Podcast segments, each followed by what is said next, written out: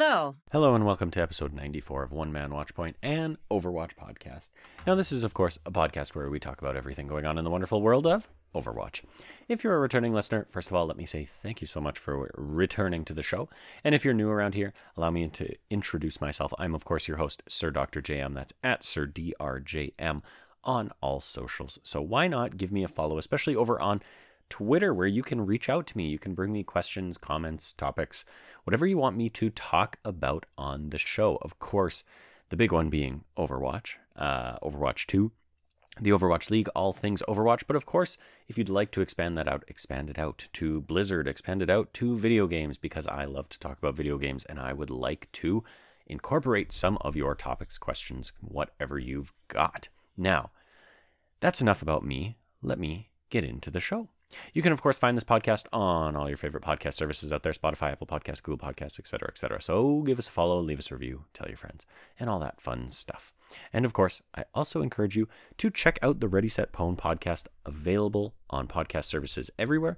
Ready Set Pwn is, of course, your premier source for everything Vancouver Titans and Toronto Defiant, where you can catch me and my two co hosts, Chris and Alex, as we talk about everything going on in the Overwatch League, specifically focused on the Vancouver Titans and Toronto Defiant. Now, this episode, as you no doubt gathered from the title, is all about the Overwatch League roster moves, as the roster apocalypse is here. Let's keep the skies clear together. So, of course, in keeping with tradition, we're going to kick things off this week with our roster apocalypse coverage. And actually, this is the only coverage that I have planned for this episode. So, depending on how much I have to say about these uh, roster moves and what's going on and everything like that, uh, it might be a bit of a shorter episode. It might be a bit of a longer episode. It might be a little bit in between. But of course, as in keeping with tradition, we're going to head on over to dotesports.com with an article posted by Liz Richardson on November 11th titled Overwatch League 2023 Offseason Trade Tracker. Now, if you are familiar with the show, of course, you'll remember from last year, I did, of course, use Liz Richardson's Overwatch League 2022 Offseason Trade Tracker or 2021. Uh, I have used these in the past. I think Liz does a great job of updating this article and keeping it all in a central place and an easy format for me to keep up with. Of course, if there is anything else that uh, is not in here, I will do my best to capture that, cover it here, and we can talk about it.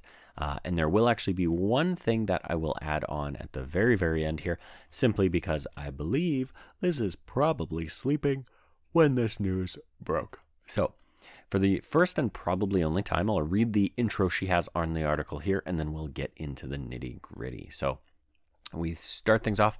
Keep track of every trade, signing, retirement, and free agent heading into the 2023 season after the final pieces of confetti fell from the Dallas Fuel's first franchise championship win and the most competitive grand finals in Overwatch League history, the annual offseason bloodbath began.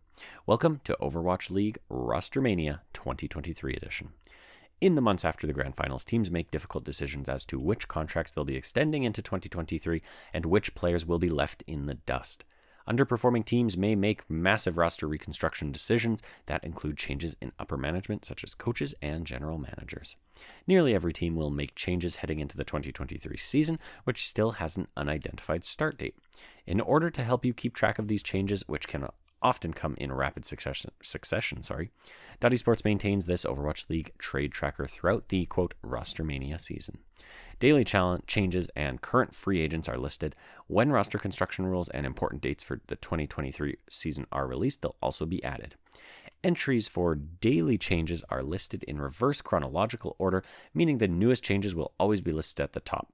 Free agents and retirements will be listed as they're announced, but with no specific order. So, without further ado, let's head on back. We'll go to the, uh, I guess, farthest out announcements from when you're listening to this episode. Um, so we'll do a little bit of a rewind here. I am going to actually cover at least one, maybe two or three stories uh, that I did already mention on last week's episode. But just for you know argument's sake, I'm going to start with the first announcement they have here. Um, but I won't talk about it too much, just because again we did cover it last week. So the first item here is November 7th. Vancouver Titans part ways with head coach Deepay. Of course, we knew that. Uh, we covered that last week, and we did talk about the fact that uh, to me, it seemed as though Deepe must have a new home that he was going to if he, you know, was brought in so sort of middle of the season into the Vancouver organization. I had assumed that meant that he was going to have sort of free reign once uh, the next season rolled around. Obviously, with his departure, I had uh, speculated on last episode that he must be landing somewhere. Well, the fact is, he's actually since tweeted out that he is looking for a team. So it doesn't seem like he did, in fact, have anywhere to go. Uh, so, you know, do with that what you will. To say it's a little sus is the least I can say about it. But let's move on because we already covered that one. Moving on from there, we go November 9th. Boston Uprising parts ways with head coach Ascoft. Uh, I don't actually recall if I did talk about this one um, on last week's episode. Uh, essentially, Boston Uprising just put out a tweet saying today we mutually part ways with Ask with at Ascoft underscore OW, our head coach. Thank you for being a huge part of the Uprising family and for all the work and passion you've poured into our team the past three years. Wherever the road may lead, we know you will do great things. And a nice little image saying thank you for everything, Ascoft. So, of course, you know, this is a not necessarily, I'd say, an unexpected uh, announcement, given the fact that the Boston Uprising have not, in fact, done much the past three seasons. Um, I'm actually a little bit surprised to hear that Ascoft was with the team for that long. Um, I think head coaches are usually one of the the uh, sort of pieces that we see moved uh, a little bit more frequently or a little bit more quickly when you know a team has as you know disappointing performances as the Boston Uprising have. So Anyways, not super surprising, but uh, what will be surprising, or interesting at least, is uh, what Boston does next. Uh, we will find out in a second here another update from Boston. So, moving on from there, we go to November 10th, where the Houston Outlaws release three players Doge, Lep, and Creative. Uh, now, again, I think we may have covered this one last week, um, but regardless, uh, a little bit surprising that uh, you know they brought in Doge and Lep when they did, and they're now releasing them again. Kind of similar to Deepe, they were brought in pretty late in the season uh, on the Doge and Lep side, or Dodge, I'm never sure. Um, and they were kind of brought in, it seemed like, to give a little bit more flexibility on the tank side of things after the team had already let go of Piggy, and therefore they were only working with uh, Danteh as their main, their, their only tank.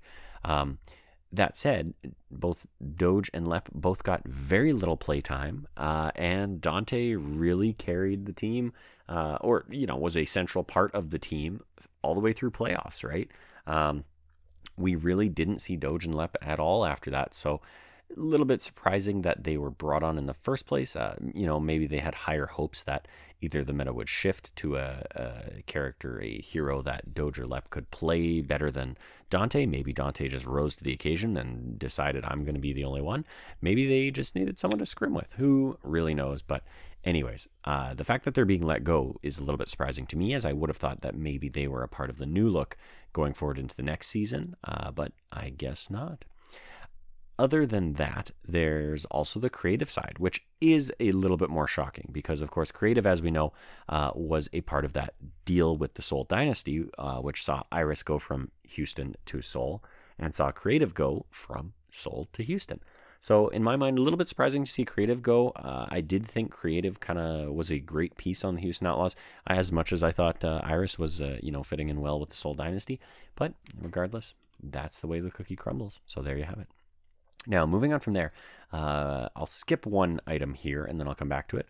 The Guangzhou Charge, uh, Tank Krong retires. Of course, Krong, if you are a fan of other Overwatch League podcasts, such as uh, the Plat Chat podcast, you will, of course, know Krong as a player that, uh, in my mind, Bren really talked up a lot of the time. He was very high on Krong. I, I, that's that's essentially what I know of him is is Bren, you know, pumping up Krong a lot and, and really touting how good he was. Whereas I personally don't recall watching Krong too much, although I think he mostly played in the APAC region. And of course, as we all know, you know, I primarily follow the North American region, even if I have an idea of what happens over there. So there you have it. Krong retires. The Shanghai Dragons then part ways with coach Pavane and Damon a little bit surprising one there. Um, of course, posting it on their Twitter, they said, "Today we announced the departure of Coach Pavane and Coach Damon. We thank them all for, or we thank them for all their hard work this season, and can't wait to see where their journey takes them next." Now, of course, I have no doubt in my mind that these uh, coaches will be pretty heavily sought after, especially in the uh, in the eastern region, um, where you know, just like in the North American or in the western region, I should say, there's going to be a lot of turnover. There's going to be a lot of changes coming. So I have every belief that they will find homes should they so want to. Now, the other November 10th item I wanted to talk about Boston Uprising hires Pre as general manager. So I'm going to actually read the article here on uh, posted on November 10th from Liz Richardson, which reads Boston Uprising adds former Washington general manager Pree. It really doesn't feel like an Overwatch League offseason if teams don't play musical chairs with upper management positions. And this year, a few organizations are starting early. The Boston Uprising announced today that Pree, former general manager of the Washington Justice, will be joining the team as GM for 2023. Pree notably left his general manager position on the Justice in the latter half of the 2022 season. He transitioned to a senior advisory role in the organization after appearing to delete his Twitter amid huge changes that left the team with only a core roster of five players. Boston is also a team in flux with radical changes happening during the latter half of the 2022 season and the earliest parts of the offseason. Longtime general manager Huck departed in late July, followed by head coach Laurie and assistant coach Barroi. Interim GM Mineral and head coach Ascoft also parted ways with the team last week. Quote, I'm thrilled to be joining the Boston Uprising, Pre said on Twitter. Their fan, city history, and commitment to the league are truly special, and I'm so happy to be a part of it. With few remaining staff members from 2022, Pre may have a valuable opportunity to rebuild the foundations of the Uprising organization. No changes to the team's nine player roster have been announced, as of the time of writing this article, but the offseason is just beginning. Throughout its five years in the league, Boston has struggled to climb above the midway point of the Overwatch League ladder. In 2022, the team ended with a 10 and 14 regular season record, picking up speed in the latter half of the season. So, of course, wanted to cover this one because we did, of course, cover the uh, the sort of drama, if you will, around Pre and the Washington organization back when that happened. Uh, that was months ago at this point. Um, and as the article, you know, mentions there, Washington obviously didn't have a stellar season either. Finished slightly higher than Boston, but in my mind, Boston seems like a, uh, in a lot of ways, a similar kind of environment. Um, as that of Washington, albeit maybe a little bit more flexible, a little bit more willing to make some some drastic decisions or, or changes in order to really try and step their game up. Um, although both teams again struggled and didn't do super well this past season, I think pre you know, in my mind, he, he'll fit in well with this organization, and he might just have a great chance to uh, to really make a difference with with Boston. Uh, if you know he can have his way with them, kind of thing. Um, very similar in in my mind to the transition of Barroi, of course, from Washington over to the Vancouver Titans. So, moving on from there, we're going to head over to November 11th. This time, the Philadelphia Fusion release five players: Bellisria, Fury, Carpe, Fixa, and Aim God.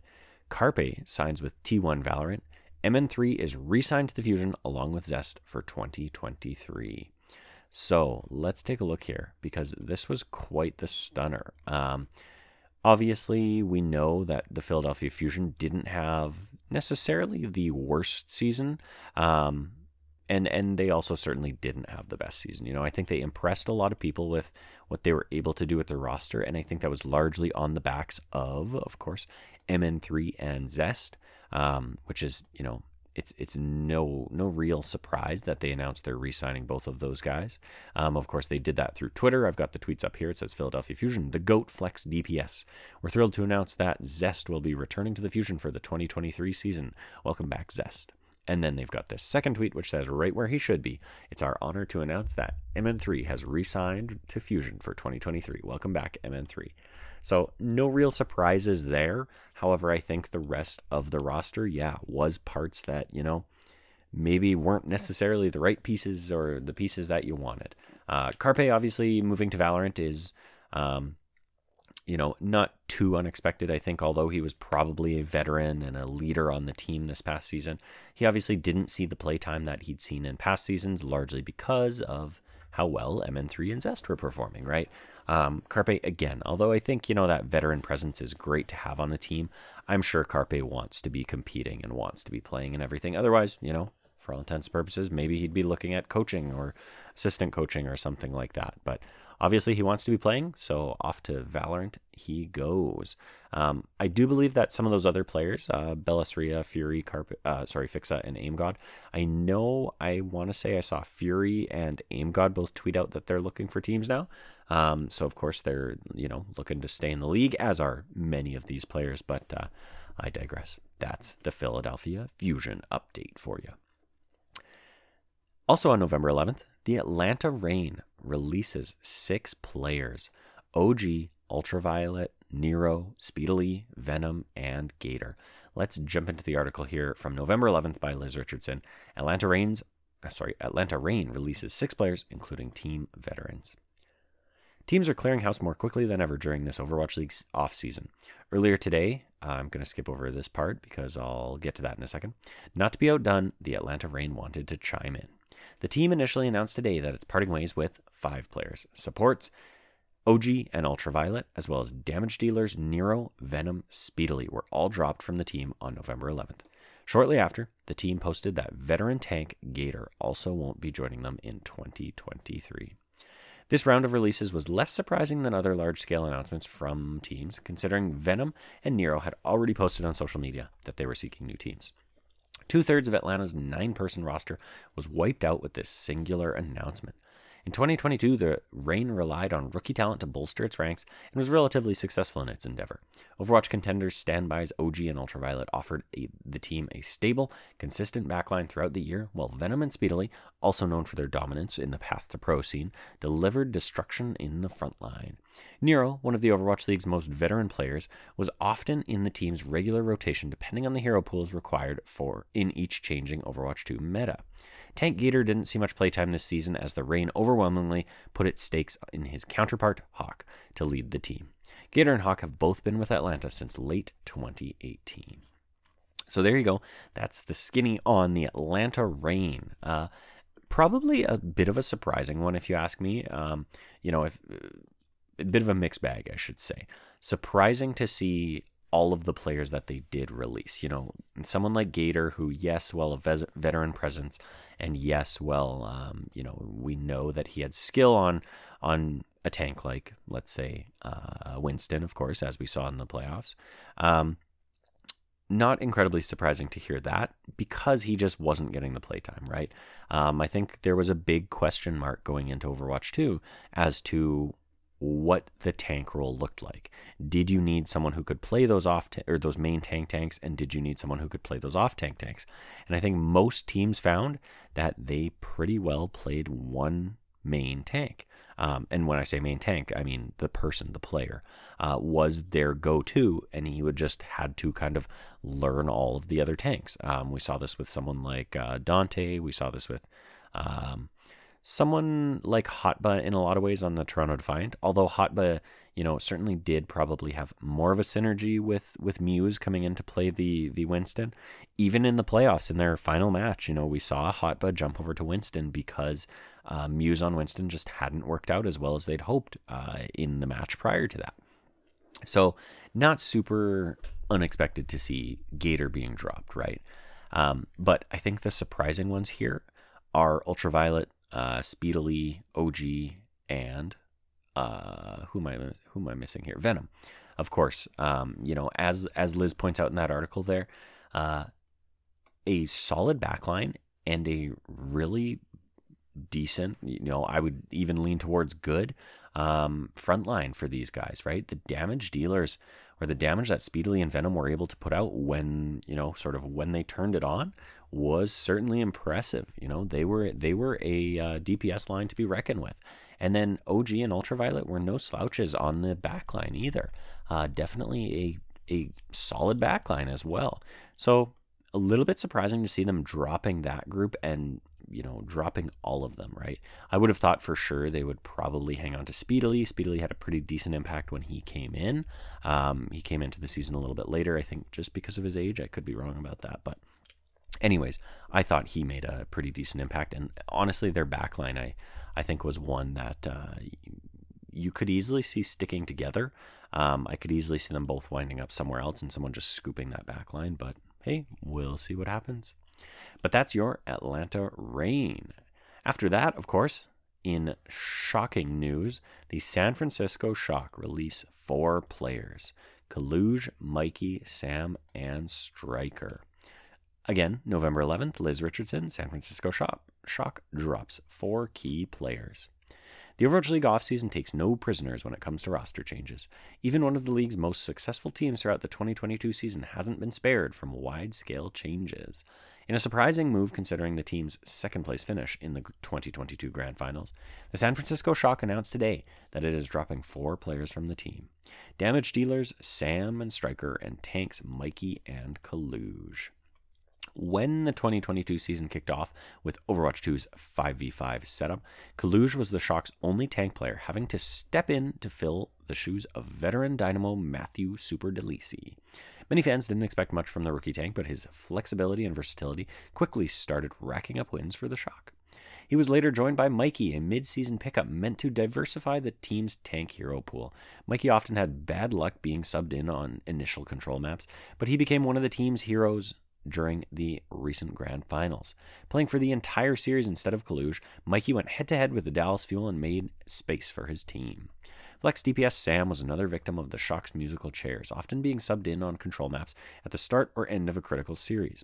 While he was a clutch choice for most of the season, by the end of 2022, all eyes were on one of San Francisco's most iconic players, Striker. Striker came out of retirement to rejoin the Shock with whom he won two titles in 2019 and 2020. Though he only joined the team for the month of October, it was enough to push the two time champions to success. Striker was a key part of the team's destruction in the Grand Finals lower bracket and made several cr- clutch plays during the Grand Finals match. With this change, the San Francisco Shock has effectively removed all Western players from its roster. This is a likely indication that the team will be moving to an all Korean roster for 2023, especially considering several high profile players from O2 Blast, the Shock's Academy team, will be eligible to compete next season. So, again, this one, you know, I, I, I had a little bit of a an exchange on Twitter with with some some friends. Um, and essentially, people were absolutely stunned by this, um, especially by the dropping of Coluge. Uh, in my mind as well, probably the most valuable part of these these four that they dropped. Um, I feel a little bad right now saying that because I've, I've got their image, their their picture of all four of them staring at me, and Mikey's got these eyes like he's just looking into your soul. You know what Sam does too? Actually, they're they're just like they're gunning for you. But, um, anyways, Coluge in my mind the reason you get rid of Coluge, other than yeah, they're likely going all Korean for which would be the first time they've done that. Um, but other than that, the reason you let go of Coluge is Coluge now has the best opportunity he's ever had. I could easily see Coluge going somewhere like the Gladiators, going somewhere like Atlanta, uh, going somewhere like Houston, one of these other, you know, consistently high placing teams. Although you know Houston is probably on the outside of that, but one of these other teams that did very well, I'd say, and likely have a bag to throw around. Um, especially given uh, the movement we've seen on those teams. Obviously, we've already talked about the Houston Outlaws, and of course, we've already talked about uh, the Atlanta Reign as well. So I could easily see him going somewhere. Uh, Mikey was a bit of a question mark to me all season. Uh, like Liz says there, I know he he often came in for sort of those clutch control maps, either at the start or the end. Um, you know, oftentimes San Francisco lost that first control map. Uh, and then even in the grand finals, you know, Mikey did not play any of the finals tournament until that very final match, which really threw me. And I thought maybe that's, you know, maybe it was kind of a strategy play where, okay, maybe teams won't be expecting to see Mikey's style as much as they have been seeing Coluge. But truly I, I never really understood the the role of Mikey in the roster, given I thought Coluge could play all of the tank roles and was playing them for the most part. Uh, Sam, of course, like the article says, they're a bit of a victim to being overshadowed by Striker. You know, Striker obviously having a lot of history with the team and history with Coach Krusty, coming in, knowing the system, being able to lead, being able to be a bit of a veteran. Uh, from the sounds of the chatter online, you know, he uh, he had a bit of an attitude problem at times, and that played a part in in his initial leaving and retirement but ultimately it sounded like those were kind of fixed up. And certainly he made a decent impact during the grand finals on the San Francisco Shock's uh, success. He had some, you know, it's it's it's somewhat easier for Reaper to make a notable clutch play because of how powerful Death Death Blossom is and how obvious it is. When you drop a Death Blossom from above on another team, you know there's a very good chance that you're going to get at least a pick or two, and he would often come in and just clean things up in that sense. So.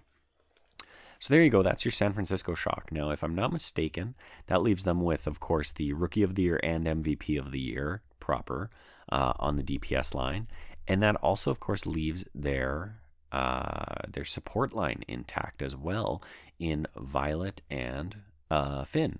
So a little bit interesting that they're keeping that, but I do wonder if that comes down in a lot of ways to the talent pool. Now, the other side of this that I don't truly know is the uh, O2 Blast side.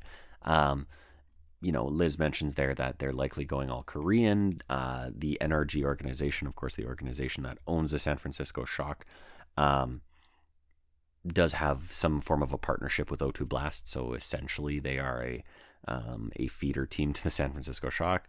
You know, I'm, if I'm not mistaken, that's where that's where Proper came from, as well as uh, a few other high performing players, maybe even ones on their team. I can't quite remember.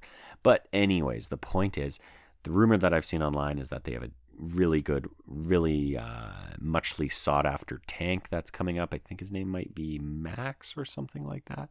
Um, but anyways, it seems like it could all be a part of that. Um, and ultimately, you know, San Francisco, again, returning with proper, as long as proper doesn't have a fall off like certain other all star players um, that I would be concerned he could. Um, you know, I, I do think proper is going to continue on his path of destruction and and certainly I think San Francisco next season is is lining up the chips to to be a powerhouse yet again. That's it for November 11th. Let's move on to November 12th. November 12th, Florida Mayhem releases Eggsy, Hydron, Animo, Sir Majed, and Coach Day One. Ouch, man. That one hurts. I've gotta admit. Um, I wouldn't necessarily say all of it hurts. um, you know, I, I think in my mind, I mean, Eggsy didn't play a ton. I think he, he did get overshadowed in a lot of ways by his uh, fellow DPS players. But of course, that leads nicely into the fact that Hydron is also being let go. And Hydron, I think, is probably. Uh, very much in a similar position in my mind as Coluge, right? Stocks in Hydron are higher than ever. He can probably secure a bag, you know, if he goes to the right organization. Actually, hmm. Knowing what we will cover on November 13th, I wonder Hmm, I might have just thought of a place that he, he could be a good fit. But anyways, we'll we'll talk about that in a bit. Animo, not as much of a surprise. Um, Animo, although I think he performed well and surprised a lot of people because, um, you know, he is a veteran. Uh, I'm not too surprised. I didn't think Florida's uh, backline was necessarily their their biggest strength. And then, of course, Sir Majed also ties into that. Although although Sir Majed was, uh, you know, a a great player and a fun player to watch, um, his play style was you know, a little bit reckless. And when you're not necessarily playing with the, the right uh, sort of team synergy or, or tank line, um, it can be hard to have a player like that. Uh, you know, the recklessness can come across a little bit more dangerous and, and silly than uh, than you want it to. So ultimately, uh, you know, if I were placing bets on Florida, I would have said they would keep Hydron. I would have said they might keep Sir Majed, but other than that, I think these were a little bit expected, uh, even though Florida, I think, did very well with what they had this season. After that, we move on to the Boston Uprising. Boston Uprising formally releases McD, Faith, and Itzal. Remaining players are unrestricted free agents for the offseason. So, this one here, uh, I am going to jump over to Liz Richardson's article titled Boston Uprising's entire roster will be exploring free agency this offseason. But I'm actually just going to jump down because I know it's going to have a graphic from Pre. So, of course, uh, if I jump down a little bit in the article here, it says Pre, who was added to the Uprising staff earlier this week, borrowed the Shanghai Dragons idea of explicitly listing the contract status of players to provide transparency to the league's fans. And they've got the image here. Let me just pull that up. So, of course, they've got this nice blue, white, and yellow uh, graphic here Boston Uprising contract announcements.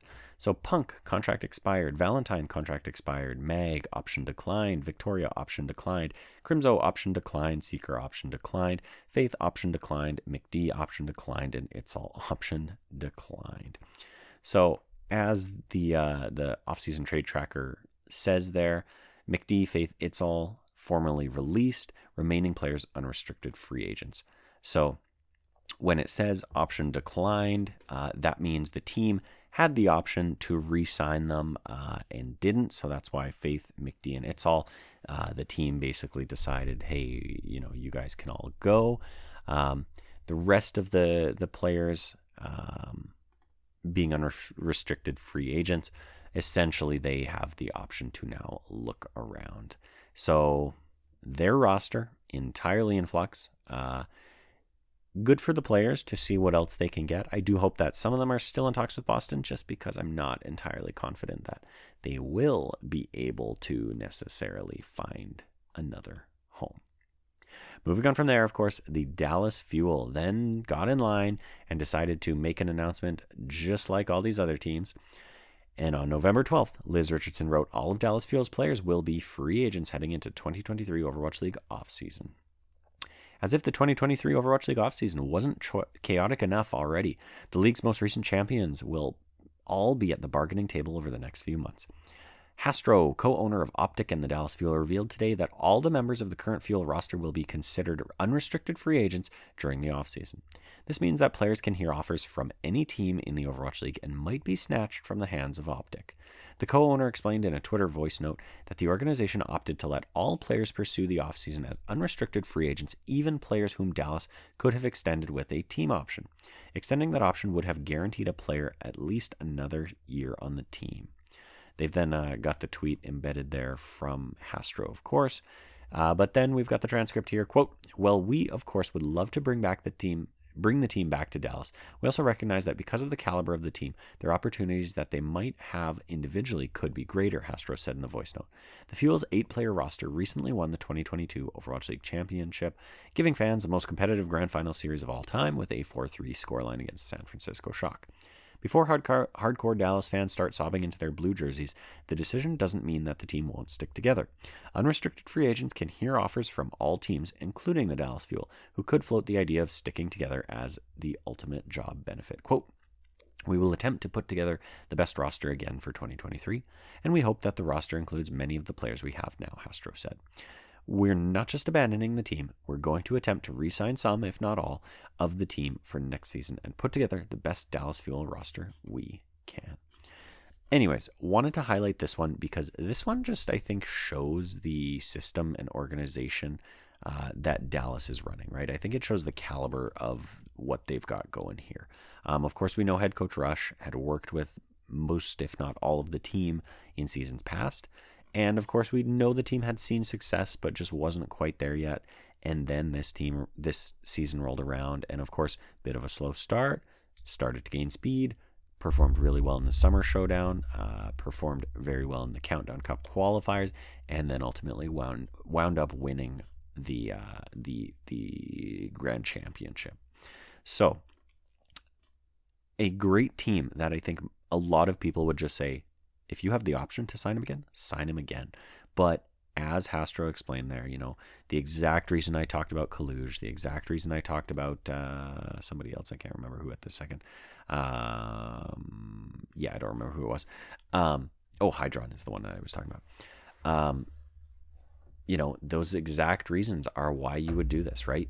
Ultimately, it is the best move for the players to be allowed to explore their other options, but at the same time, the Dallas Fuel organization is running such a, a well oiled org there that it wouldn't surprise me at all if the whole team stays or maybe one person leaves or something like that. Maybe Fearless or Hanbin feels like, hey, I want to be the main guy. I want to be the go to. I want to learn to play all the tanks, not just, you know, specialize on Winston. So I'm going to go somewhere else where they will give me that opportunity, right? Anyways, great to see Dallas doing that. After that, the Shanghai Dragons, still on November 12th, update fans about player contract statuses. Lip, Lee Jae-gon, and Izayaki will remain for 2023, while all other players enter into free agency. So good to see that they uh, are retaining Lip, Lee Jae-gon, and Izayaki. Obviously, they've got their support line there. Uh, a really good support line. Um, if I'm not mistaken, over on Ready Set Pwn, we did cast a uh, one of our role stars for, I want to say, Lee Jae-gon. Um, and and ultimately, I mean, Lip is a great player as well, and Izayaki obviously working with Lee Jae-gon for two seasons now. You know, the three of them do form a certain core of the team. Be really interesting to see what else the Shanghai Dragons do uh, in the offseason to really try and bolster their roster for next season. Of course, they did wind up disappointing a little bit in the playoffs there. Finally, on November 12th, the Paris Eternal release head coach J-Mac Wub and Krawi. Nothing too unexpected there. Of course, Paris Eternal, I don't need to talk about them too much because we know they are relocating to Vegas. They will be the Vegas Eternal next season. Entirely new roster, entirely new org. Nothing else to say about that, really. November 13th, the Toronto Defiant tweeted out saying goodbye is never easy and this one is especially hard. From giving us flashy plays to being the team's playful jokester, Heesu has given us so many precious memories these past two years. Thank you for everything. We can't wait to see what you'll do, Heesu.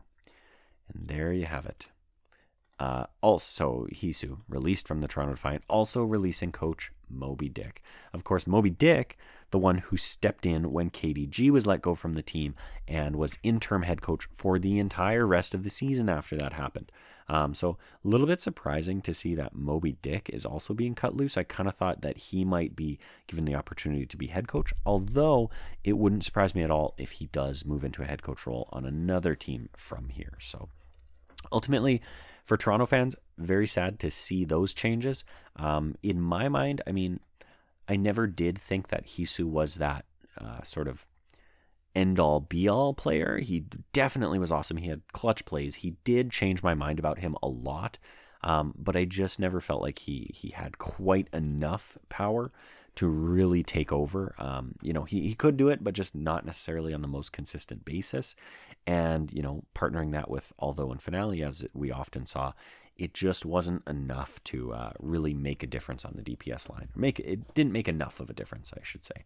So, um, you know, regardless, sad to see him go. I would have loved to see him stay and maybe just be partnered with uh, a little bit beefier DPS line um, or something like that. But, anyways, the Toronto Defiant starting to make changes slowly. Uh, of course, last offseason, we know that they were, I think, the first team to announce their whole roster was gone except for Heesu. Um, but ultimately, it's coming. It's coming. We're going to see it happen soon. I think Toronto's going to go bye bye. Moving on from there, we of course get caught up, and we are on November 14th, where the Los Angeles Gladiators update fans on contract statuses. Of course, in similar fashion, keeping in fashion with the Boston Uprising, with the Shanghai Dragons, with the whoever else I mentioned, the Los Angeles Gladiators update fans on contract statuses. Kevster and Funny Astro are retained for 2023. Remainder of team is in talks but technically free agents. So that is a Los Angeles Gladiators team that uh, kind of a story of Dallas in the 2021 season started off very strong, had a little bit of struggles midway through the season, kind of dipped, kind of started to come back, and then petered out in the playoffs. Uh, Gladiators, in my mind, probably one of the uh, one of the most disappointing endings to the season, other than maybe the Shanghai Dragons. I would probably give my vote for most disappointing season uh, in terms of expectations to the Gladiators and uh, the Shanghai Dragons, right? No surprise that they are extending their uh, contract with Kevster. Kevster, obviously, all star player, uh, one of our role stars on Ready Set Pwn. Um, definitely MVP candidate, although I think it was pretty clear it was proper. I think Kevster did come in, I think, votes wise, I think he was second highest. Um, and then Funny Astro, you know, certainly a strong backliner um, to keep around. So really curious to see what happens with the Gladiators. Like I say, um, you know, they currently have no tank, and I could see Coluge being a good fit in there with Kevster, Funny Astro. You know, maybe LA's not too far from San Fran. Maybe he jumps over there. You know, we'll see. We'll see. Next up on November 14th, the London Spitfire part ways with Poco, Shax, and Khan. Sparker pursues free agency. Admiral, Landon, Hottie, and Backbone are to be retained for 2023. So, first things first Admiral, Landon, Hottie, and Backbone. Four players being kept on board. Hey, that's pretty crazy for the London Spitfire. Again, given London's performance in this past season, Not too expected to see them keep some, although I am surprised that this is how many they're keeping. I could have easily seen them keep two, maybe three, but they're actually keeping four. So they're keeping a good core of their roster. Um, you know, it sounds like Sparker pursuing free agency. They they probably kind of are still talking to him as they'd maybe like to keep him around, but he wants to explore his options. Uh, Poco Shack's gone. Nothing too surprising there. I mean, uh, Poco leader on the team, but you know, unless I think he if he moved into a assistant coach or coaching role, I don't think he's going to be playing again in the league. It would be really quite surprising to see if he was, just given how long he's been around the scene. So that is your London Spitfire. After that, the New York Excelsior released Yaki Flora, Kellen Gangnam Jim. Gangnam Jin, sorry, Ansunjae, and Ho Won. That's right, New York Excelsior releases their entire roster. No surprise there, given their performance. Well, mm, yeah, honestly, I feel like that's not surprising at all. New York Excelsior, their their plan, whatever it was this season, did not pan out, everyone going into the season was saying uh, if New York gets the right meta, if New York gets the right meta, if New York gets the right meta, Yaki and Flora will pop off. Um, I heard good things about Kellen on tank, but ultimately, I mean, Yaki had a few pop off moments. Maybe Flora came in clutch every now and then, or Kellen did, but you did not hear anything about the New York Excelsior this year. So, not surprised there. We'll be curious, though, to see where some of these players land, in particular, Yaki and Flora, even Kellen. Um, so, that's your New York Excelsior. Los Angeles Valiant release Innovation, Becky, Easyhan, Sasson, and Marvel, other players considered free agents. So Valiant, also another one that seems to be kind of not imploding, but you know, uh, doing the roster wipe, the the the fresh start. Um, we'll see what happens with them. And then, of course, finally, our last update for November 14th. Uh, well, second last, is the San Francisco Shock part ways with coach with assistant coach Casores. So this one is a little bit of an interesting one because um, because I had actually heard I want to say it was on uh, the Tactical Crouch podcast. Uh, I think Yiska had actually mentioned something about Casores moving on to uh, another org potentially in an effort to become head coach will be really interesting because you certainly didn't hear as much about him or from him, um, you know, at all, really. Um, in comparison to Coach Krusty. of course, everyone knows Coach Krusty around the league because of his storied history. But the fact is, Casores has been there for quite a while as well. Um, so I'm really, really kind of curious to see what exactly happens with him and where he winds up because he could be looking to make a move. So that should be very interesting. Now, that's all Liz has on her Overwatch League trade tracker for November thus far, right? Uh, that does take us up to November 14th.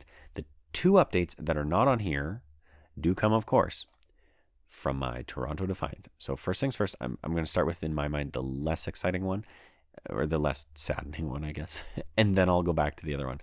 So, first, uh, they tweeted out, He's been Defiant's big brother for the past two years, and we are truly lucky to have had him as a part of our family.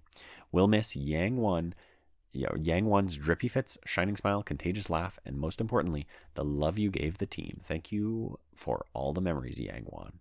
So there you have it. Uh, letting go of, I believe, assistant coach Yang One. I honestly can't say I could have told you Yang One was on the team, um, you know, a part of the coaching staff and everything like that. But regardless, sad to see him go. But the one that really got me today, the one that caused me to fall to my knees and shout to the skies, no, in a very dramatic fashion, was this one. A legend, a captain, and our young Twilight's leadership, experience, and skills were the thread and needle needed to stitch together the fresh new roster. Thank you, Juseok, for leading a historical year for our Defiant. We wish you the best in your future. And that's right, Twilight being released from the Toronto Defiant. Just absolute crushing blow in my mind. That that is it. I no longer have any idea what's going to happen with this Toronto Defiant. Um, if if Twilight's gone, if Twilight and Heesu are both gone in my mind, the whole team is gone. I, I think there's there's nothing else there. Uh, we know that that Korong, uh, Chorong, sorry, was signed to, from what the rumor was on on online, uh, a a historic, a very large sum of money, and it was a two year deal, uh, which is rare. Given that we know that's the case, um, I think he'll be returning. Other than that, I don't know that anyone will be. Right? We've of course got uh, got Aldo and Finale still on the team, but it will be very very very interesting to see where Toronto goes from here. Of course, they had their best season yet, but they are, I think, if you look at all seasons and everything historically, the the lowest earning team, uh, the least performing team in terms of money, or, or compared to money spent and everything like that. It's tough to be a Toronto fan, but I digress. That is the situation with Toronto. Now, of course, that is our main section of the trade tracker, but we also have the free agent section. So I do want to go into that, but I'm going to kind of breeze through this because we should, in theory, have touched on most of these. Even if I didn't mention them all by name, they would have been included when I said things like the rest of the roster is considered free agents.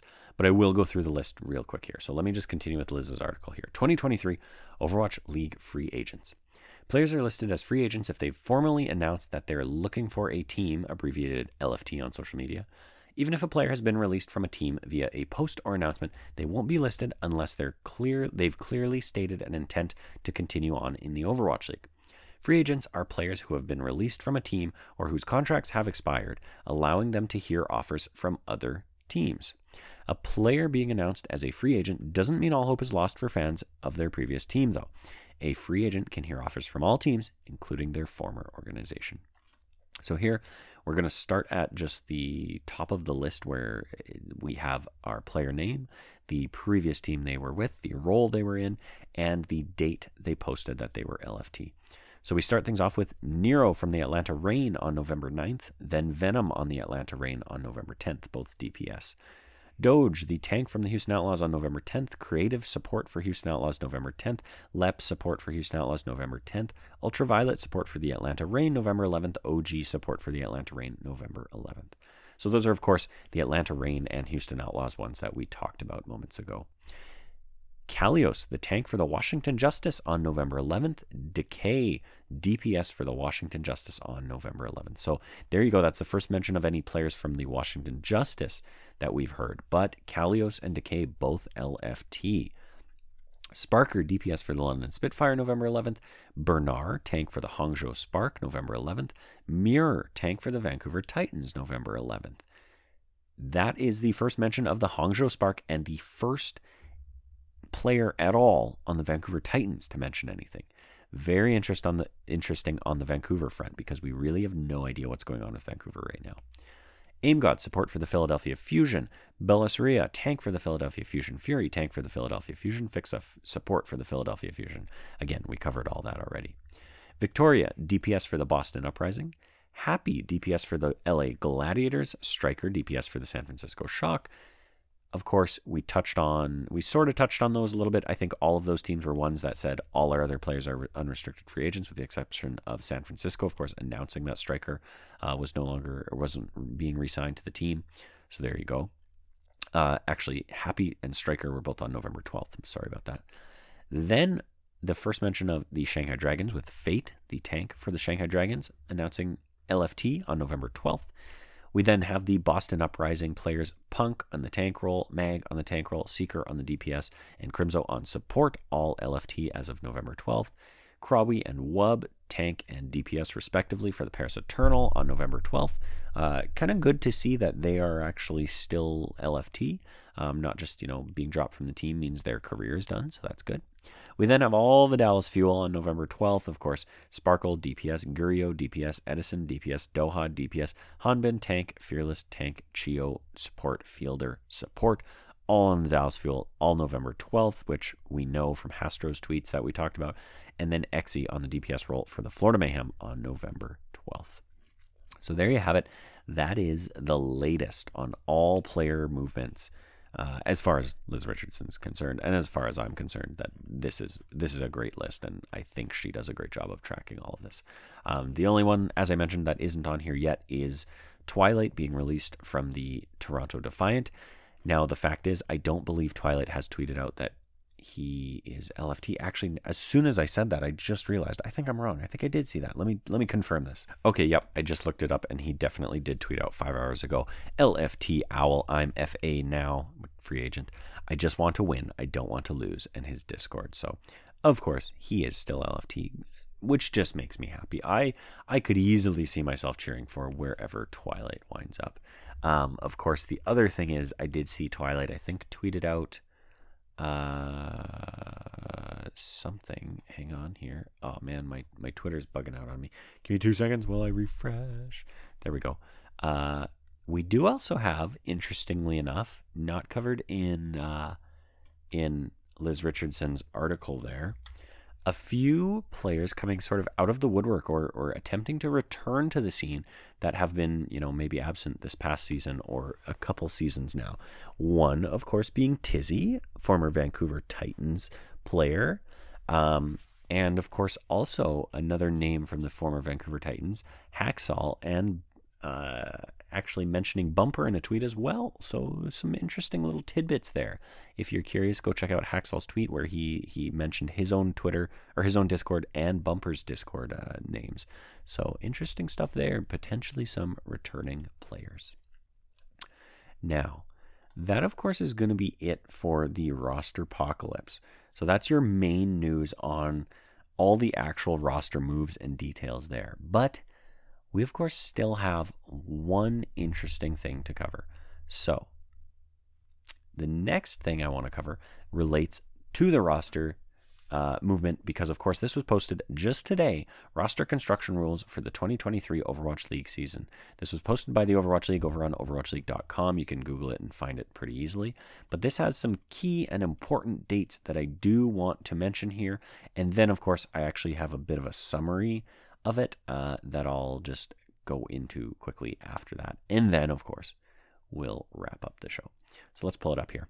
Now that the 2022 Overwatch League season has ended with a bang, we're hard at work on building an exciting 2023 season. We'll have more to share on several fronts soon, so stay tuned as we march toward the start of next season, which we plan to start in the spring of 2023. With an eye toward the future, the League office has established the following key dates as guidelines for roster construction. Overwatch League key dates. November 4th, 2022. Grand Finals match marks the end of the 2022 Overwatch League season. November 5th, 2022. Teams may begin submitting player trades for over for league office review. All player trades are subject to league office approval prior to becoming effective.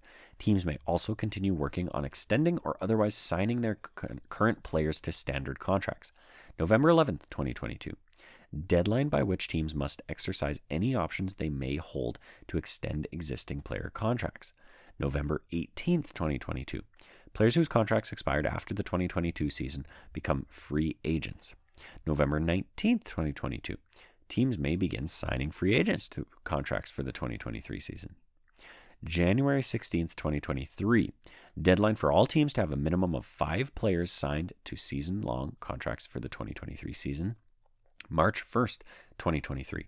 Deadline for all teams to have a minimum of six players signed to season long contracts for the 2023 season. Players who were born on or before August 31st, 2005 are eligible to sign a contract for the 2023 season. Additionally, the minimum salary for the new Overwatch League contracts has been increased to US dollars 54,249 to reflect a cost of living adjustment based on global inflation rates. While there are no major changes to contract structures, here's a summary of how they work all teams are required to have at least six players signed to season long contracts at all times over the course of a season. Teams may have a maximum of 12 players signed to any type of contract at any time. Season long contracts carry a minimum initial term of one season and may include a unilateral team option to extend the term for one additional season. The maximum term of a season long contract is three seasons, including any team option. If a team has at least six players signed to season long contracts, they may sign additional players to 30 day contracts. Upon expiration of a 30 day contract, a player becomes a free agent who may negotiate with other teams. Teams do not have the option to extend 30 day contracts unilaterally. New for 2023, teams may only sign a given player to a 30 day contract once per season. Two way player contracts allow individuals to compete in both the Overwatch League and Overwatch Contenders. There's no limit to the number of players who may be designated as two way players given at any given time. And two way players on teams with no Academy team affiliate are eligible to participate in Contenders competitions via player loan agreements. Up to four two way players may compete together on the same Contenders roster in any given match. So, there's obviously a lot going on there. Let me quickly pull up a summary of this, which I think I can find over on the Ready Set Pwn Discord, which you can join by going to discord.io slash Ready Set Pwn, I believe. So here's the summary, and this actually comes courtesy of a user Alpha Trion over on the Weekly Uprising podcast Discord. Key takeaways the trading window is currently open.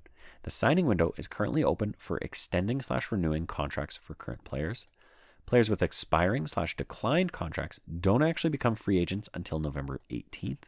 The signing window for free agents opens on November 19th.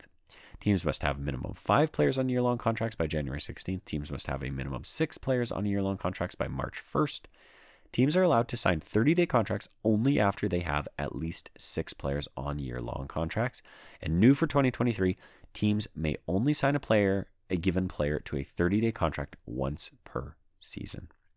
So, this has been a long episode with a lot of talk of contracts and signings and agents and free agents and players and re- actually we haven't had a lot of retirements yet. But anyways, um, I want to summarize some of those points there. So trading window is open now. Obviously, uh, you can currently extend or renew your current players. That's fine. Players with expiring con- slash declined contracts don't actually become free agents until November 18th. So they may be talking to teams, but you can't actually be made an offer for another few days here. If you're listening to this on the day it posts, uh, for another three days, right? The signing window doesn't actually even open until the day after that. So, realistically, around the 19th is probably when we may start hearing news of players being signed. Um, although they may be signed and then the team may not want to make an announcement until the next week. They may not want to make an announcement until way later on. So, who knows what we'll see on that front. Teams must have minimum of five players on year long contracts by January 16th. So, January 16th, we should hear many announcements by January 16th. I would suspect the second week of January we're going to get flooded with uh, with most of the roster announcements if we haven't already heard them. And then of course minimum 6 players year long contracts by March 1st. That's when we should have our final rosters for most teams. Teams are allowed to sign 30-day contracts only after they have their uh, at least 6 players on year long contracts, that's fine. But the new for 2023, teams may only sign a given player to a 30 day contract once per season. This is a great player forward move. This essentially means that if a player like Aspire joins the Toronto Defiant uh, for 30 days, once those 30 days are up, the team is either forced to allow any team to show interest in him and sign him, or they must make him a permanent offer in order to keep that player, right? So in Toronto's case, I believe they, I want to say they extended Aspire's contract through the rest of the season after his 30 days were up. So they probably said, okay, 30 days is up. We have, let's just for example say, 90 more days in the season. We're going to sign you to three more 30 day contracts. So he essentially knew he would be with the team for the next 30, the next 30 after that, and the final 30 after that as well. But then he would be free again ultimately because the league is saying you can't do that anymore it forces it would have in this case forced the toronto defiant to say do we want to keep this kid? If we do we have to sign him to a contract which means player gets paid right? Player has stability. Player knows where they're going to be for the next little while. So ultimately that's an awesome move to see the league make. And there you have it. That is our roster construction rules for the 2023 season. So We've talked a lot this episode. We've talked a lot about rosters and a lot about a lot of other stuff. I'm tired. I want to go to bed. Let's move this thing along. I am on a roll. All right, well, here we are at the end of episode 94 of One Man Watchpoint and Overwatch podcast, where we talk about everything going on in the wonderful world of Overwatch. Of course, this was your roster apocalypse episode. So if you didn't, or if you don't like the Overwatch League, or you don't follow the Overwatch League, well, guess what? You probably didn't really listen to this episode. Uh, this episode was chock full of only Overwatch League talk, right? All about the players, all about the teams.